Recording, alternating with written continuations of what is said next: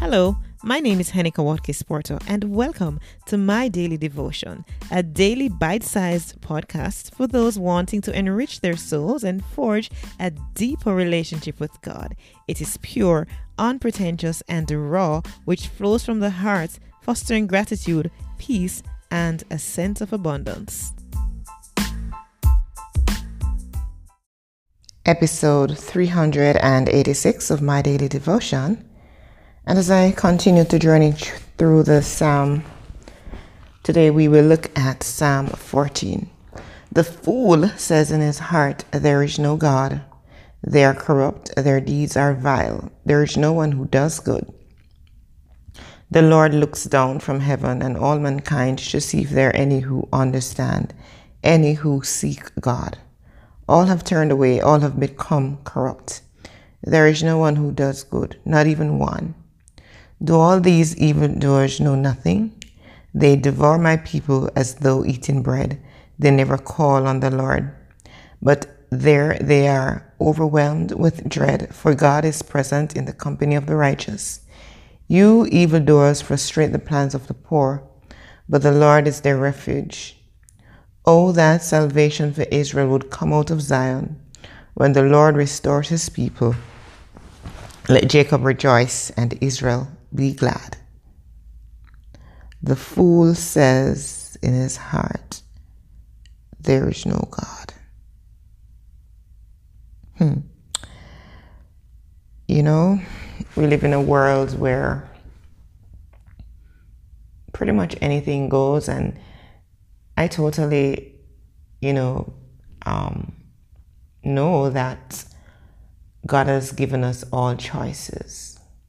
That's one of the most powerful gifts that God has endowed bestowed upon us. And so, by the very nature of choice, it means that everyone, depending on their circumstance, will choose whatever suits them at the time. And their choice is usually based on many things. It's based on their experience, you know, the past that they've, that they've um, gone through. It's based on the knowledge of what they think they know. It is based on those that are around them, their environments, you know, the sphere, their sphere of influence. It's based on many things. And at the end of the day, um, you know, superiority of thought in that we we always think that what we believe is superior to what somebody else believes. It's just that natural bias that we have towards our own selves. But the Bible makes it plain that there is a God, and the Bible is the most read book, um, distributed book around the world. No matter the other um, religious books that there are, the Bible is fundamentally the most recognized, distributed around the world. And this is what Christians subscribe to. And you're a fool if you are not aware. So I'm a fool to what I don't know. You know, we are fools to what we don't know, what we don't agree with sometimes. And so the Bible says, it makes it clear that the fool says in his heart, There is no God. And to not know God is to say that there isn't one because that's the best, you know, go to place, I guess. That if you don't know someone, if you don't know, yeah, if you don't know someone, then you will think that they don't exist. Like there's a John Brown somewhere in the universe, somewhere out there. But because I don't know that person. I say that he doesn't exist, but it doesn't change the fact that John Brown is out there somewhere. It's just that I don't know John Brown. Similarly, it doesn't change the fact because somebody doesn't, you know, know God and in a relationship with him and has never experienced him, doesn't change the fact that there is a God.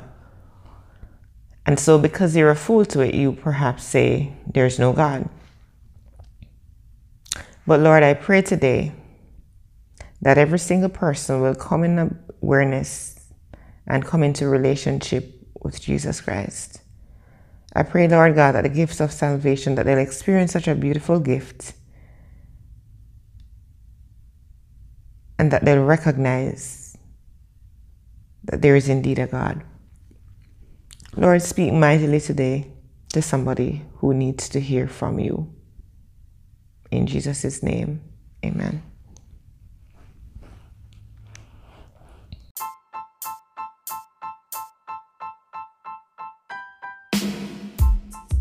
This has been my daily devotion. I'm Henika Watkins Porto. Catch me at henikawatkisporto.com for all other things that I'm involved with. See you soon.